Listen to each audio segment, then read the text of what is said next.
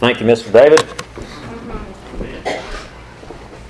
If you are here with us in person or watching by Facebook Live, I'd ask that you grab your Bible and turn to Luke chapter 12. After this message, two more, we'll be halfway through Luke.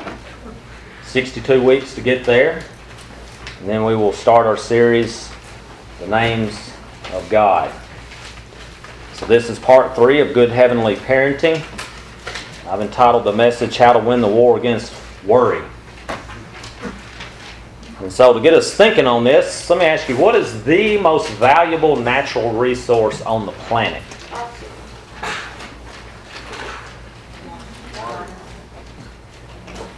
I've heard oxygen, water.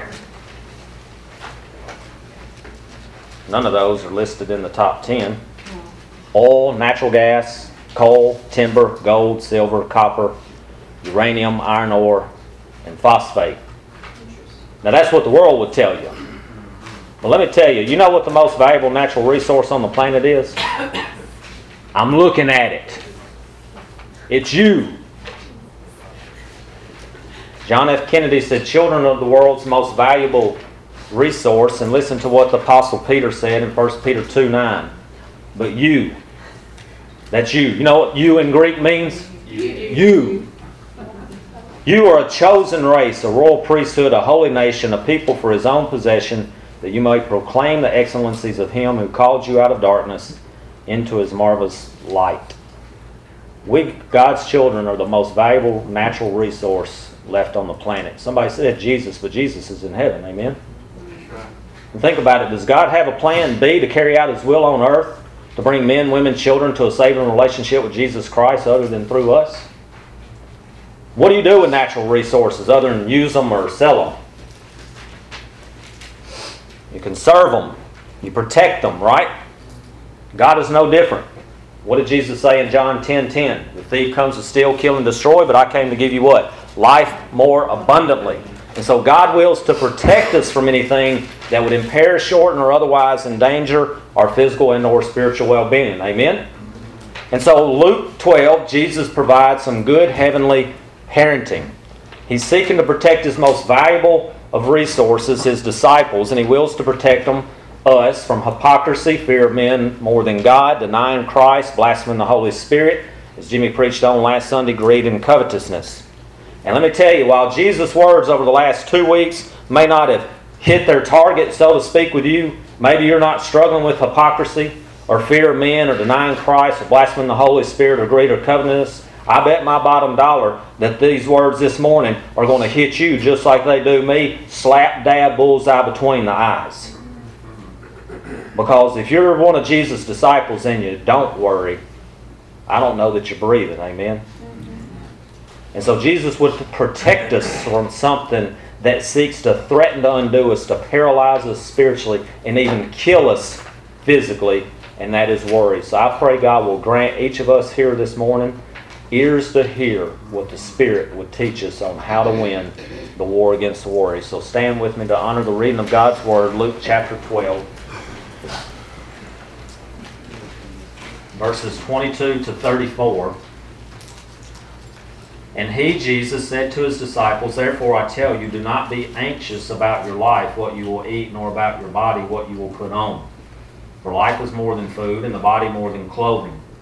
Consider the ravens, they neither sow nor reap, they have neither storehouse nor barn, and yet God feeds them. Of how much more value are you than the birds? And which of you, by being anxious, can add a single hour to his span of life?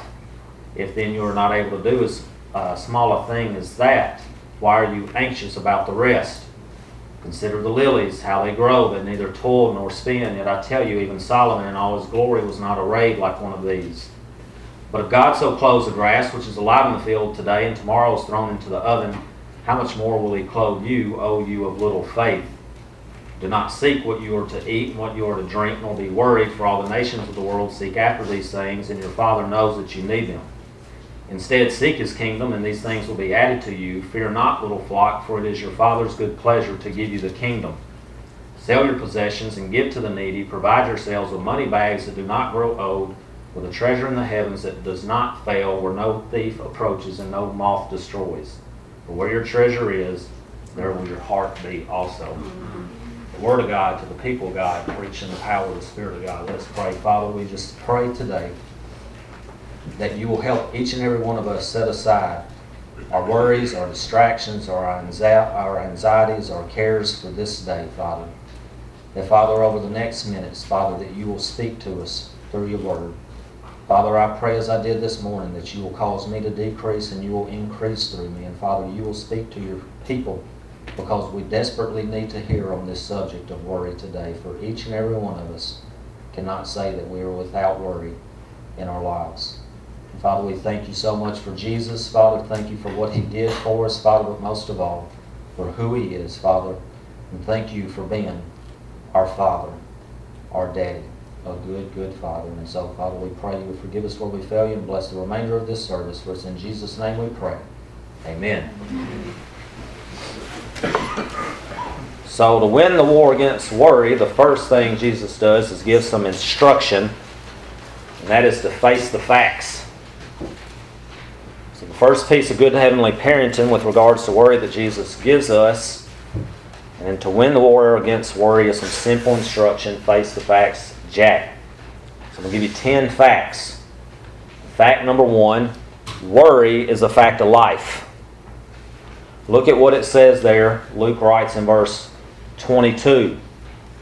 And he said to lost people, right? Is that what it says? He said to his disciples, Do not be anxious.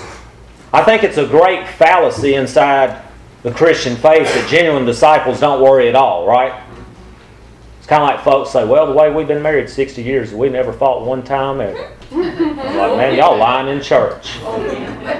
It's not whether you fight, it's that you know how to fight. Right. It's not whether you worry, it's whether you know how to fight worry. Think of the record of Scripture. Jacob in Genesis 32 7. He's returning home after many years away. Esau's coming to meet him with 400 men. It says Jacob's immediately anxious. Wouldn't you have been anxious if you were Jacob? Knowing what you know? In Hannah in 1 Samuel 1.10, she's unable to conceive. She's taunted by Peninnah, and she's anxious. She's distressed. Wouldn't you be? Esther in Esther 4, 4, a royal decree has been sent out. The Jews can be massacred. Esther's about to risk her life. Wouldn't you be anxious and worried if you were about to risk your life? And so look here, the disciples. These are people, Jesus is speaking to those who are traveling with him, who are eating and sleeping with him, who are hearing him, who are hearing him teach and preach. They know him, they're genuine fruit bearing disciples. And Jesus says, Don't worry. The verb form there in the Greek means to stop an act already in process. Do I have to tell you, don't worry if you're not worrying? I only tell you, don't worry if you're what? Worrying. And so, to his genuine disciples, Jesus says, don't worry. Think about it. If they were worried over breakfast, what we going to have for breakfast? There ain't no IHOP. What we going to have for breakfast, Jesus? Well, we got breakfast down and we survived that. Well, what are we going to do for lunch? There ain't no McDoubles around. How are we going to have lunch? Well, then they get lunch down, and then they're like, Well, where are we going to sleep tonight? Jesus said, Don't worry about it. I don't even have a, a pillow to put my head on. All I got is a rock. If they worried about every little step of the way, how would they be from a spiritual standpoint? Completely paralyzed mm-hmm. and ineffective. And so think about it. Remember, we talked about this. The context of this whole chapter 12 is verse 53 and 54, in which it says that the scribes and the Pharisees are lying in wait for him to catch him. Those are hunting and fishing terms. Literally, Jesus is a hunted man. And remember what I said, and the wicked witch says, What? Now I'm coming to get you and your little dog too, so the disciples are next. Wouldn't you be worried? And so Jesus says, Don't be worried. Think about what Paul said to the Philippians in Philippians 4 6. Don't be anxious. Again, you don't have to tell somebody don't be anxious unless they're what? Anxious. And Peter says, cast all your anxieties on him because he cares for you. As Alistair Begg pointed out, he says instead of the Bible assuming that Christ's followers will have no worry, it tells us how to deal with them when they threaten to undo us. So, fact number one worry is a fact of life. But fact number two is that worry has as its root a failure to trust God. And so look at what he says here. And he said to his disciples, Therefore, stop. What have I told you? Anytime you see therefore, ask, What's it there for? What's the context of that sentence? The context of that sentence is what uh, Jimmy preached on last week the parable of the rich fool. And so look up at verse 15. And he said to them, Take care and be on your guard against all covetousness, for one's life does not consist in the abundance of his possessions. Worry is greed's kissing cousin. The root of greed and worry are the same. Think about it. People can come into my office and they can have the same illness, but it can manifest itself in different ways. One person may come in and they may say, Doc, man, I just fall out and I'm sleepy all the time. They got diabetes.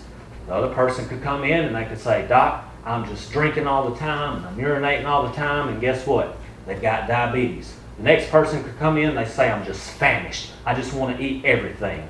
You know, and what do they have? Diabetes. You see the point? It's all manifestations of the same illness. And so greed and worry are really manifestations of the same illness that you can't trust God. Think about it. Greed says you can't trust God and you can never get enough, so you better store up. Worry says you can't trust God. You're afraid you're never going to have enough, so you better stress up. Right? And so worry is a fact of life. Worry has as its root a failure to trust God. And number three, worry is divided thinking. That's literally what the word means there in the Greek. Look at what Jesus says because your translation may be different than mine in verse 22. Therefore, I tell you, do not be anxious. How many of your translation says, take no thought? If you've got King James or New King James, it probably says that. Take no thought. Twice Jesus says, consider. The word there, take no thought, in the Greek is from a root that means to be apart as opposed to whole, and instead divided into parts. We would say to go to pieces because you're pulled apart, torn apart. Turn with me to James chapter 1. And that's exactly what worry is it tears us apart. It's divided thinking. And James warns us what that kind of thinking gets us. James 1, verses 6 to 8. But let him ask in faith with no doubting, for the one who doubts, who's divided in his thinking, it's literally what it means there in the Greek too, is like a wave of the sea that is driven and tossed by the wind, for that person must not suppose that he will receive anything from the Lord. Here it is he is a double minded man, unstable in all his ways. When you worry, do you ever feel that way? Do you feel tossed to and fro? Do you feel seasick when you worry? Nauseated? Do you feel unstable? Do you feel like you're going to pieces? Like you're torn apart? Very good reason. You know why? Because that is exactly what is happening. You and I are divided in our thinking when we worry. One person said this said, Worry is a thin stream of fear that trickles through the mind, which, if encouraged, will cut a channel so wide all our other thoughts will be drained out. It's all we can think about is our worries. We worry about our worry, don't we? And so look at what Jesus' words then are. In verse 24, the first word Consider. That word in the Greek literally means to think down, to think up to down. In other words, give it careful thought. Mark Twain once said, I have had many troubles in life, most of them I've never experienced. And isn't that true? Yep. We worry about this and we worry about this, and if we would just give it careful thought, the chance that that's probably going to happen is what? Slim and none, and Slim done left town. So none. But we worry about it. And so Jesus says, get your mind right. Get your head on straight. Look, worry is rooted here. But you know where it ravages? Here. Even modern medicine acknowledges this. If you go to the doctor with excessive worry, what are they going to do? One of two things. They're either going to put you on Prozac, an SSRI, which orders your thinking, because why? Your thinking is divided. Or they're going to send you to a therapist to learn coping strategies. Why? Because your thinking is disordered. And so the battle is here.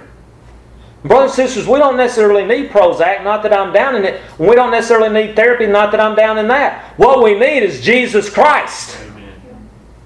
Paul says, put on the helmet of salvation with very good reason because with most of the Christian life, the battle is right here. The problem's here, but the battle is here. And look at what Paul says. Turn to Philippians 4. As Dr. Rogers would say right there in Luke 12 and 22 to 34, you need to put in your margins Philippians 4 6 to 8 if you don't already know this verse. You might want to even dog ear this page in your Bible.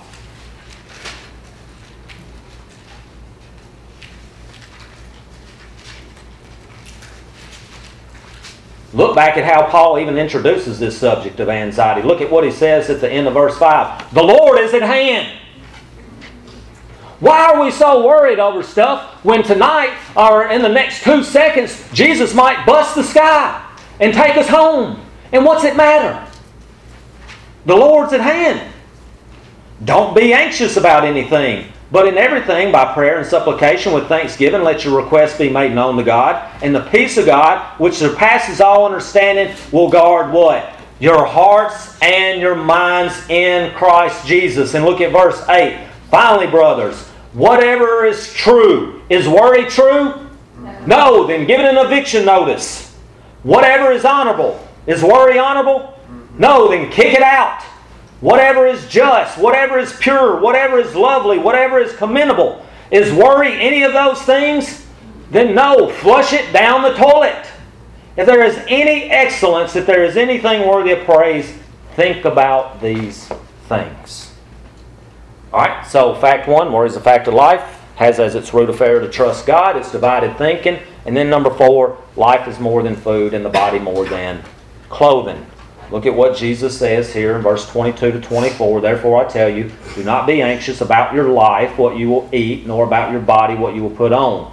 For life is more than food, and the body more than clothing. Consider the ravens, they neither sow nor reap, they have neither storehouse nor barn, and yet God feeds them. And so, notice what Jesus says don't be anxious about your life. The word life there in the Greek is not bios. Biology is what? The study of life. He's not saying, you know, don't be anxious about the fact that you're living. He's saying, don't be anxious about your life. The word there in the Greek means you as a whole, everything about you. And I asked Will if he was going to be here this morning because he worked his way into the sermon, and luckily he's here to get to experience this firsthand. Y'all will appreciate this. If Will were to fill out an app on ChristianMingle.com,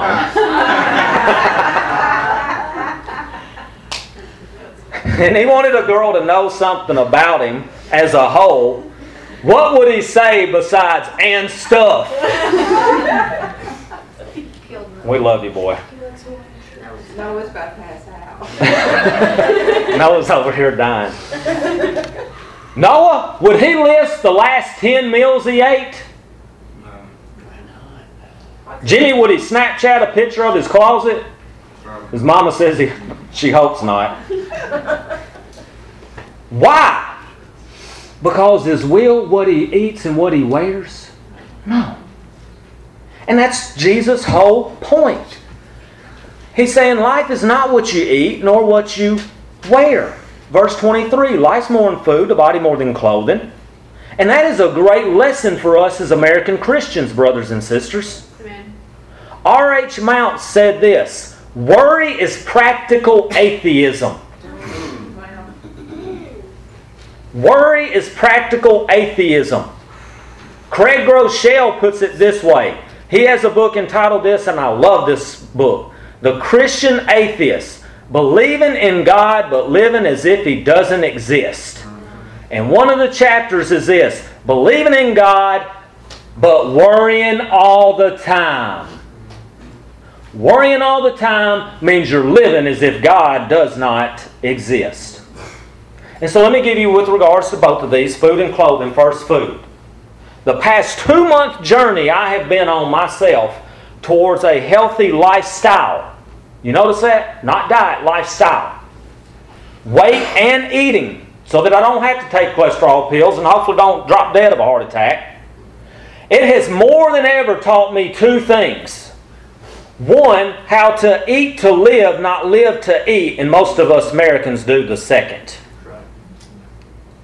We live to eat because we get so much pleasure out of it as opposed to deriving our pleasure from where? Jesus. And then, second, how much of a God food is in our lives. I learned that when we went to beaches. And you see people's breakfast platters. And I'm over here with my little keto. And I've got my little portioned out. And these folks got rolls and donuts and stuff mounded up. If you don't think that food is a God in your life, I'm going to give you a challenge on how you can find out if it is. It's spelled F A S T, fast.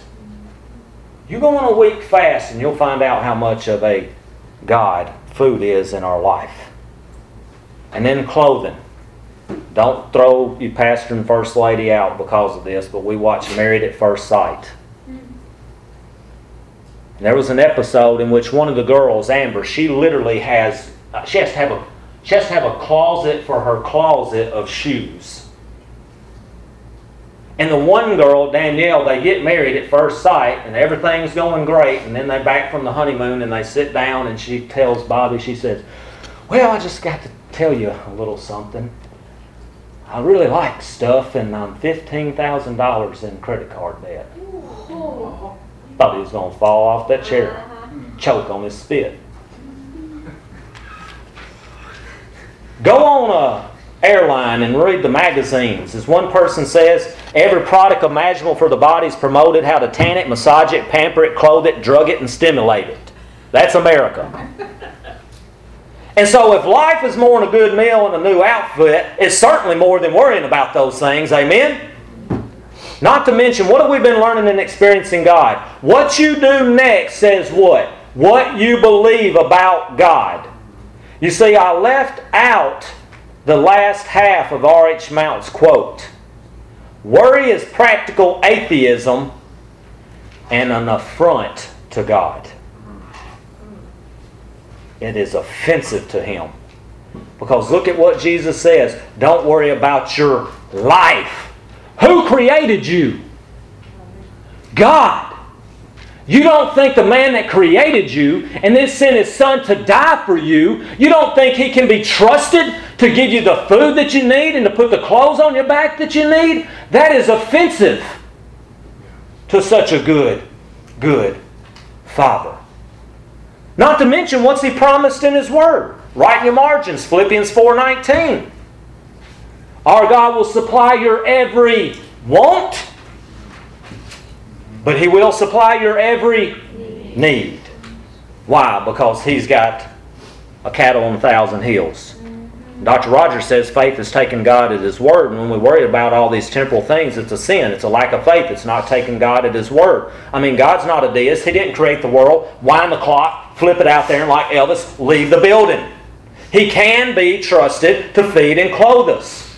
And in driving this point home, Jesus gives an illustration that each and every one of us understands. Look at what he says. Consider the ravens, they neither sow nor reap, they have neither storehouse nor barn, and yet God feeds them.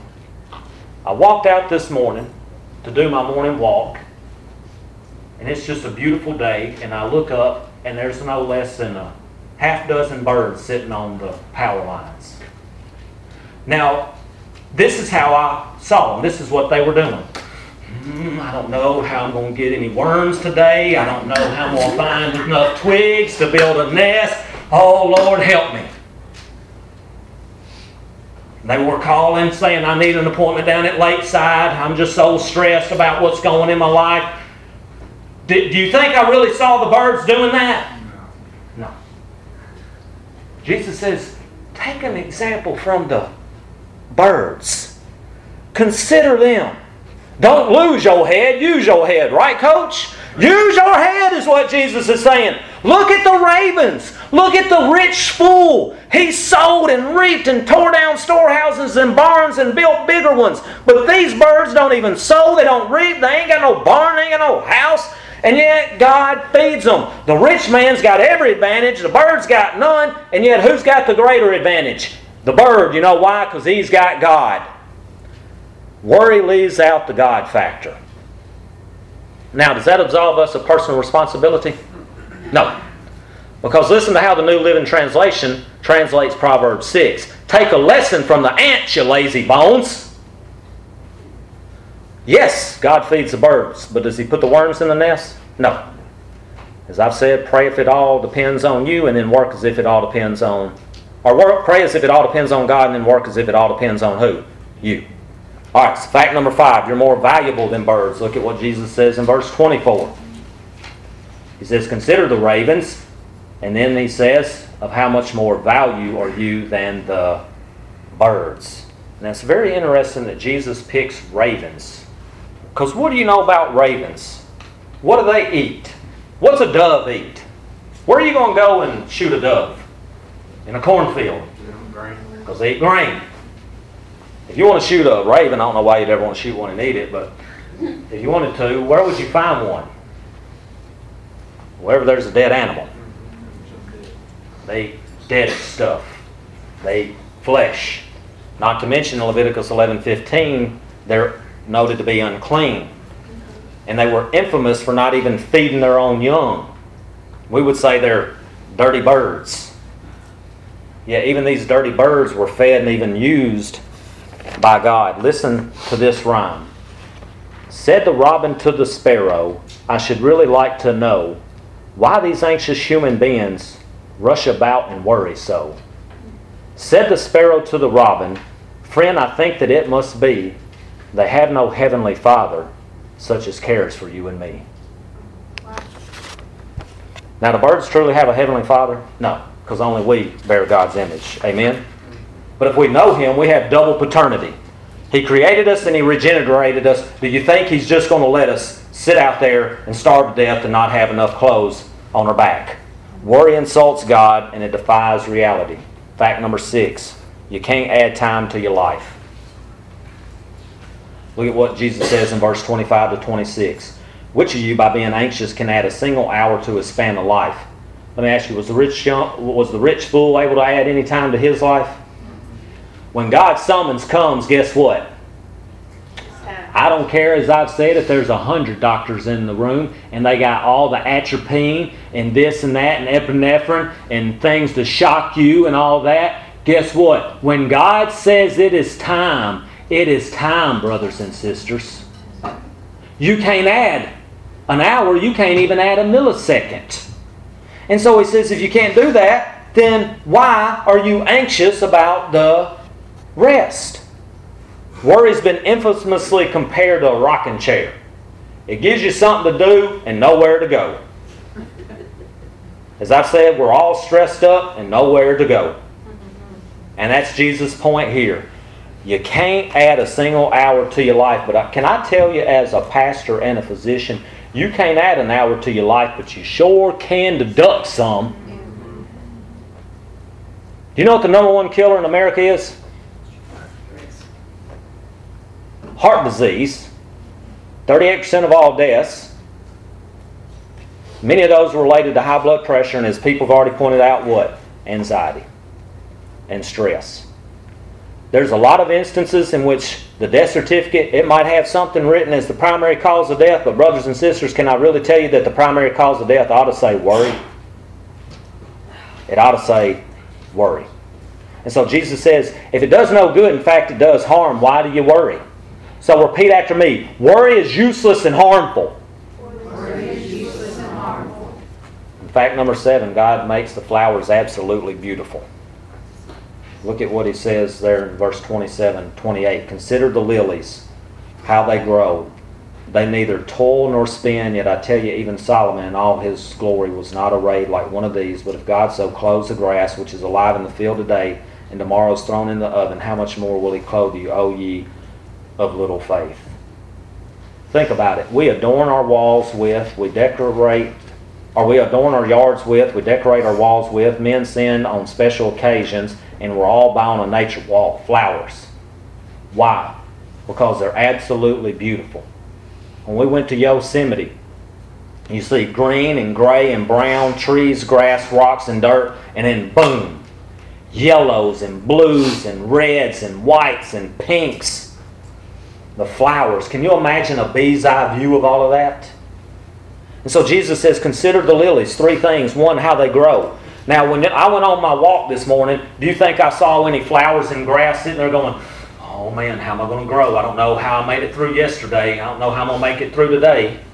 We weren't doing that. There's no worrywart flowers. And then how they're arrayed. You can go to the runways of Paris. You can go to the pages of Cosmopolitan. You can go to the red carpet of Hollywood, and ain't none of them as beautiful as a flower.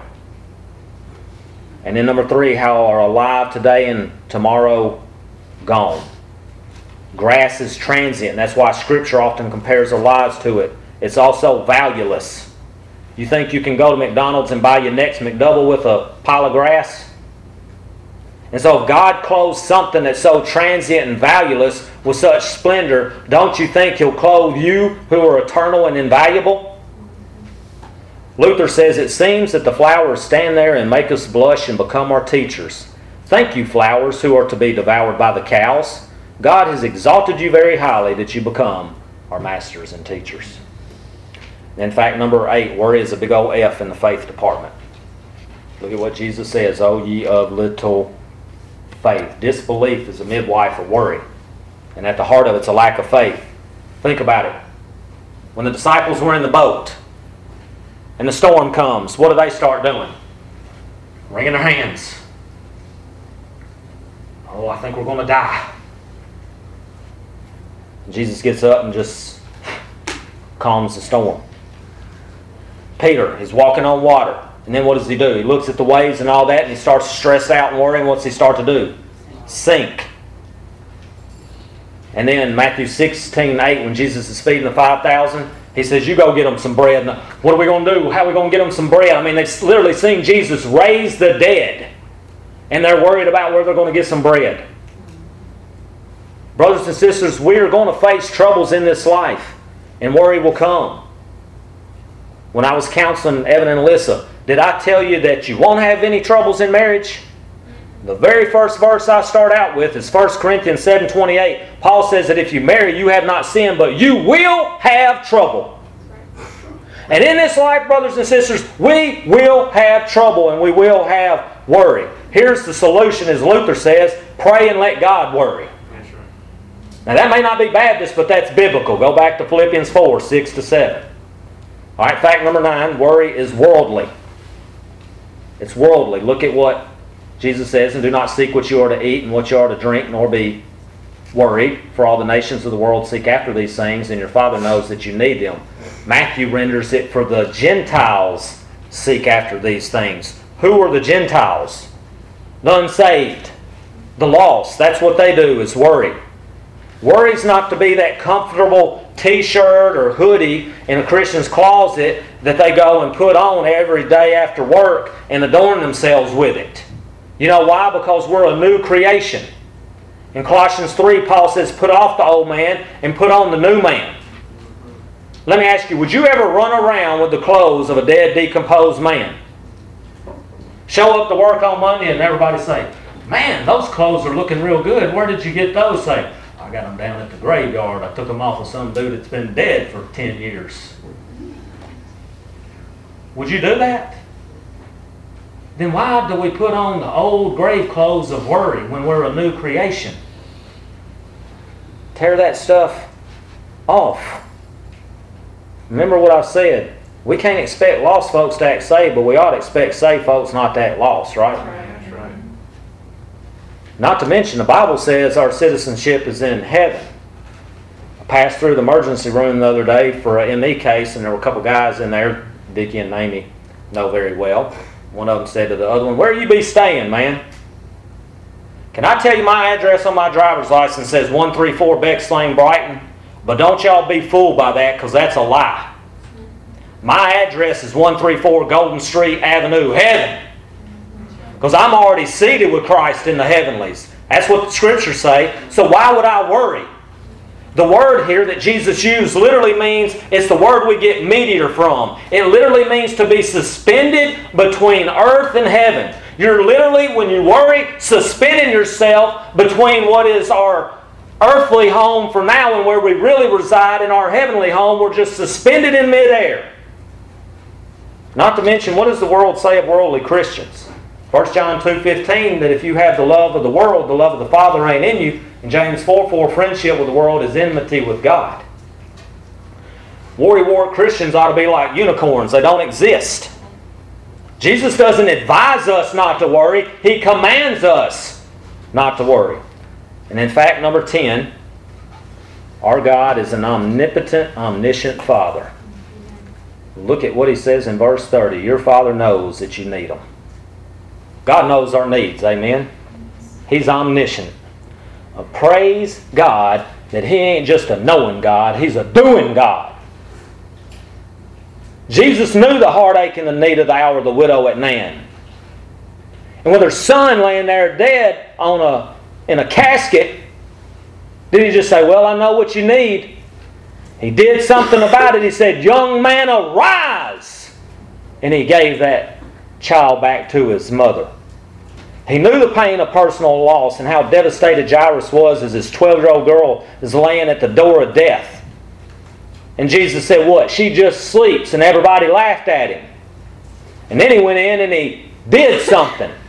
He said, Child, arise. I put in my notes, our God ain't a T Rex God. He ain't got a big old head and little bitty arms.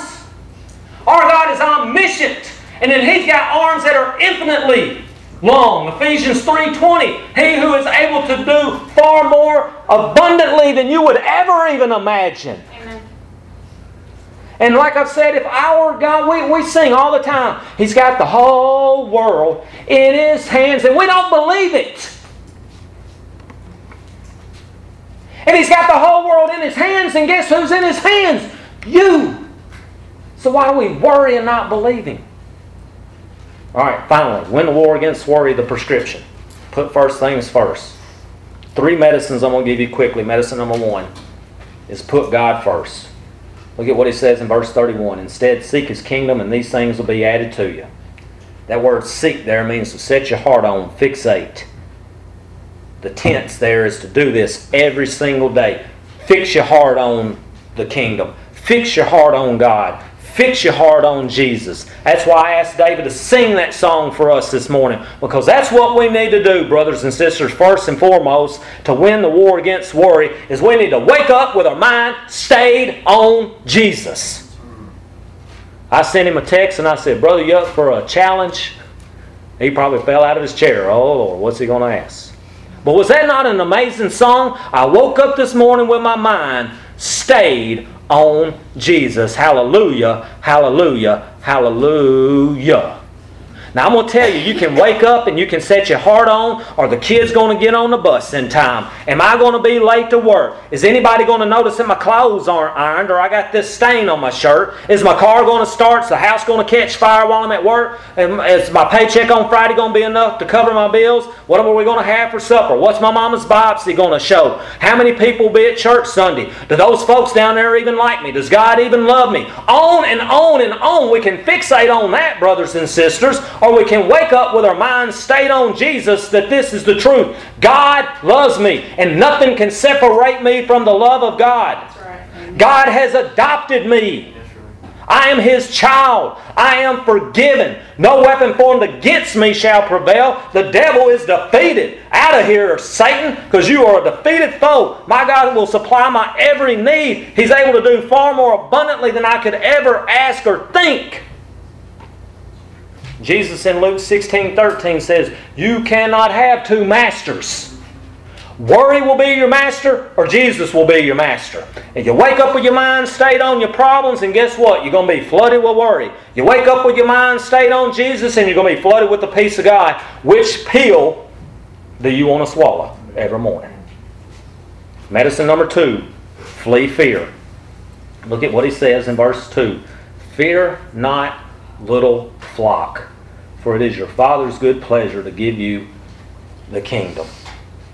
You ever told your kids to knock it off? Was it because they were being angels and weren't doing anything at all wrong? Yeah. You, you have to tell them to knock it off when they're doing something wrong, right? And so Jesus tells us to knock it off. Fear not. That means to stop something you're already doing. When Paul says in 1 Corinthians 6:18, flee from sexual immorality, you know who I always think of? Joseph in Genesis 39:12. Potiphar's wife is coming on to him, and she says, Oh, Joseph, you're looking good, and I'm looking good. Why don't you come in here in the bedroom with me? And what does Joseph do?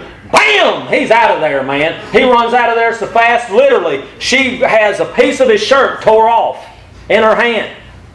And so, listen to me. When I see this, Jesus says, Fear not, run from it. I picture the same thing. When fear and worry and anxiety comes up to you and says, Hey, won't you come lay down with me? Run! Run into the arms of your good, good Father. Because look at what Jesus says little flock. He loves us and He wants to care for us because He is a good, good Father and He loves to take care of His sheep. The Nelson Study Bible said this with regards to this verse. The materialistic world is like a group of passengers frantically scurrying to get the best deck chair on a sinking ship. Brothers and sisters, we ain't on the Titanic. We're on the old, grand old ship of Zion. She ain't never lost a soul, and no danger can befall us with Jesus at the helm. Listen to the chorus of that song. Soon we'll anchor in the harbor. Soon we'll reach the golden shore. Then we'll all sing hallelujah safe at home forevermore in the kingdom that it's our Father's good pleasure to give us. He doesn't grudgingly give it to us, He joyfully gives it to us. And so let's flee fear and run into the arms of our good, good Father. And then the third medicine is to reduce your worry load. Look at what Jesus says in verse 33 and 34. Sell your possessions and give to the needy. Provide yourselves with money bags that do not grow old, with a treasure in the heavens that does not fail, where no thief approaches and no moth destroys. So, circle the words sell, give, and provide. What we can do, two words divest and invest. Number one, divest. Sell and give. In my Bible, there's a little superscript right by that, and it says, See Matthew 19 21. And in that translation, Jesus, or in that verse, Jesus says, if you want to be perfect, go and sell all your possessions and give the money to the poor. I heard a sermon, Billy, after he had um, uh, did the devotion for men's breakfast, was talking about Rock Collins, an evangelist, and I listened to a message he had this week. He preached down at First Baptist Millington, and then he got to talking about tithing, and that it's ten percent. And in Malachi three eight says, "Would a man rob God? But y'all have robbed me." Of what? Tithes and offerings. And he said, There's a bunch of thieves up in the house tonight. And he said, Now, y'all to say that's Old Testament. We're a New Testament church. He said, Okay, Jesus in the New Testament says sell all, a 100%. Oh, okay, well, we'll be an Old Testament church. But is that Jesus' real expectation? Is that we would just sell everything? Is that a universal command? No, because there were plenty of rich men that had money and stuff in Scripture, right? Sale is about priorities. What have I said? If I wanted to check your priorities as your pastor, I'm going to ask you for two things your checkbook and your calendar. And I'll know where your heart is at. So it's not whether we possess money and stuff, as Jimmy talked about last week, it's does it possess us? Is God first?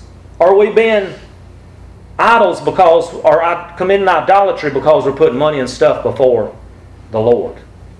And so he says, sell your possessions and give to the needy. I love what Dr. Wiersbe says. He says, hang loose with regards to your stuff. Be willing even to sell it if that was what was need be, because that was what the early church in Acts 2 did. So you want to reduce your worry load, not increase it, divest. The second thing is invest. Look at what Jesus says provide yourselves with money bags. Let me ask you, what report is on every episode of the nightly news? Other than the weather, which is wrong 11 times out of 10. Dow Jones. Dow Jones, stock market.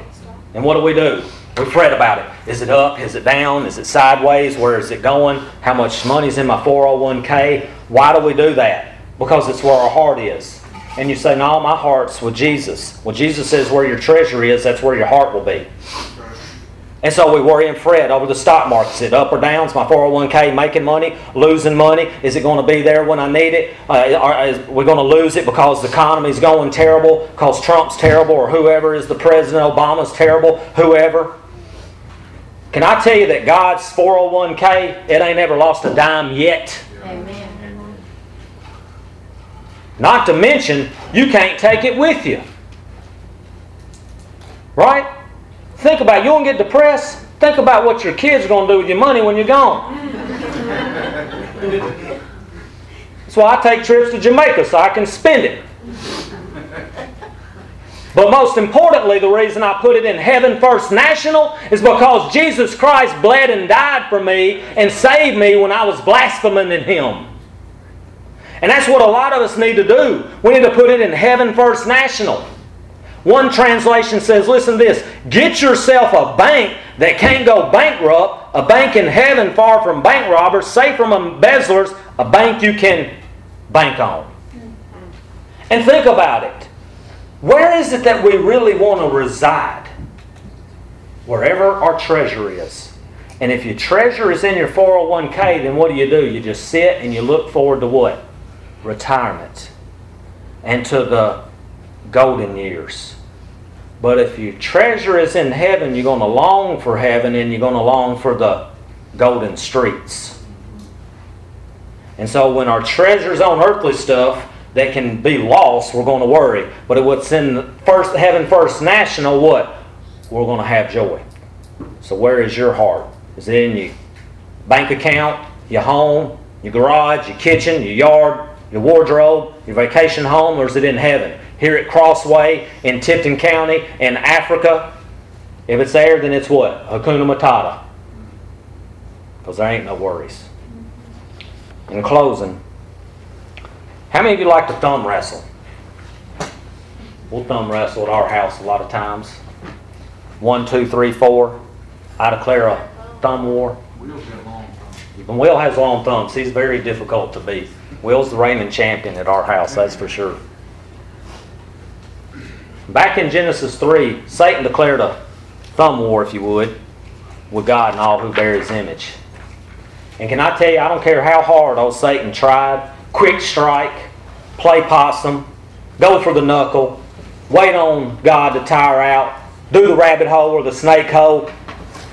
Jesus beat him at Calvary, amen? Right. Brothers and sisters, let me tell you, he might be down, but he ain't out. He's still devouring and destroying. And can I tell you, one of his best destroyers he routinely sends out on the sea of your life to sink your battleship is worry? Listen to me. Think of what it does to us. It literally makes you physically sick.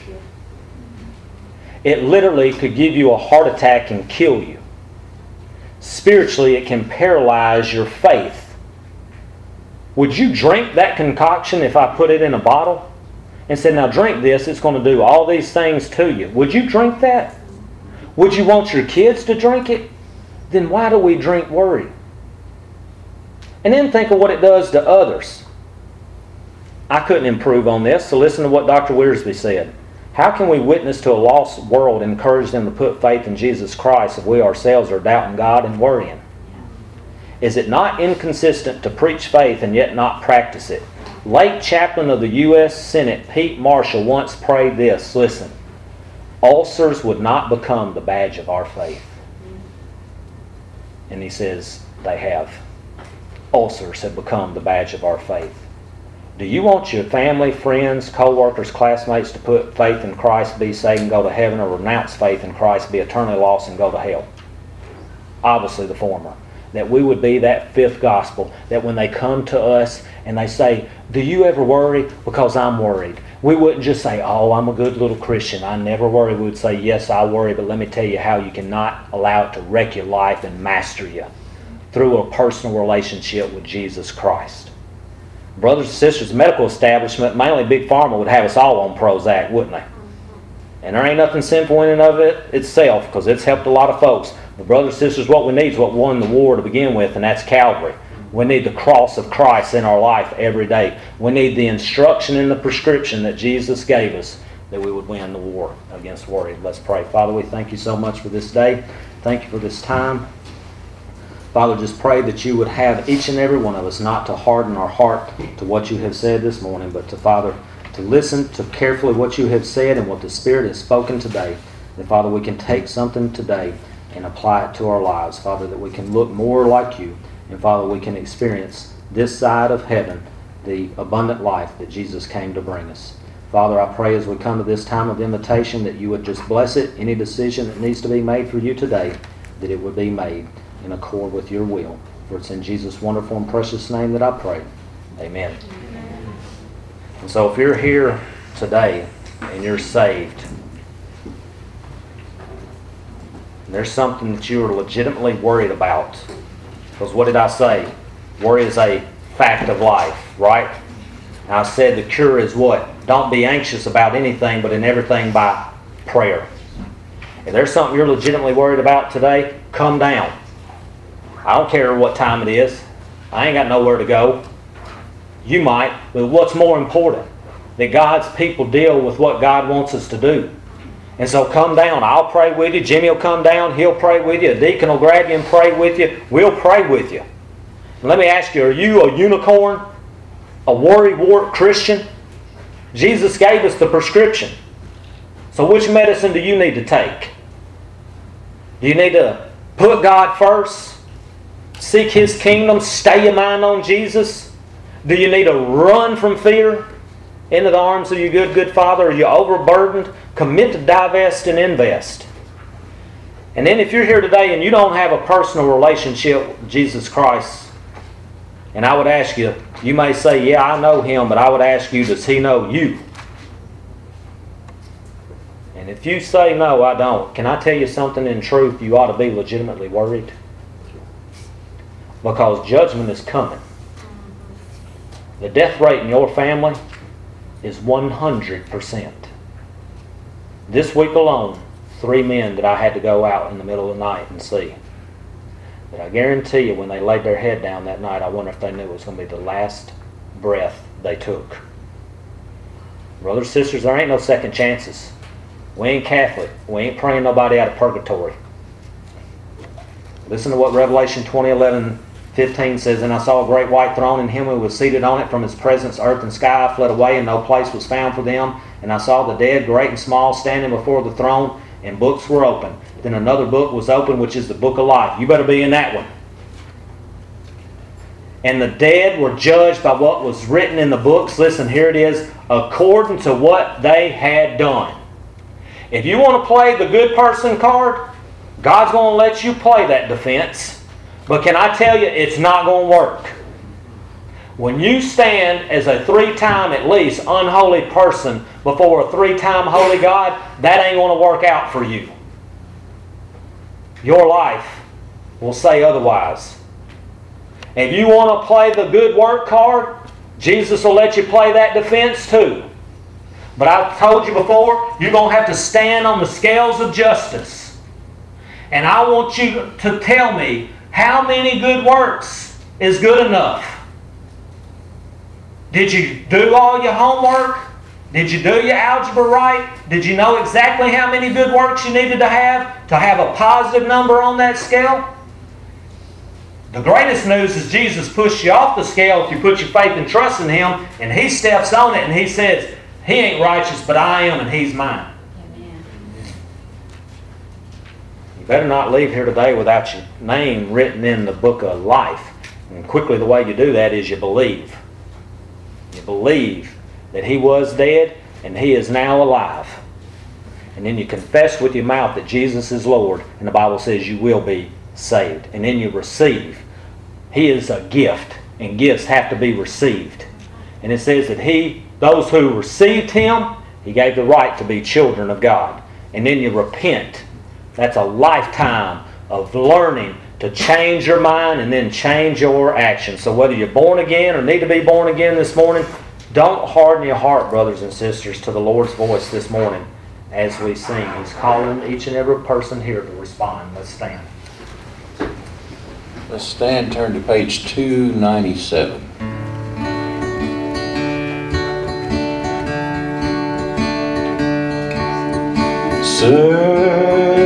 Search me, O God,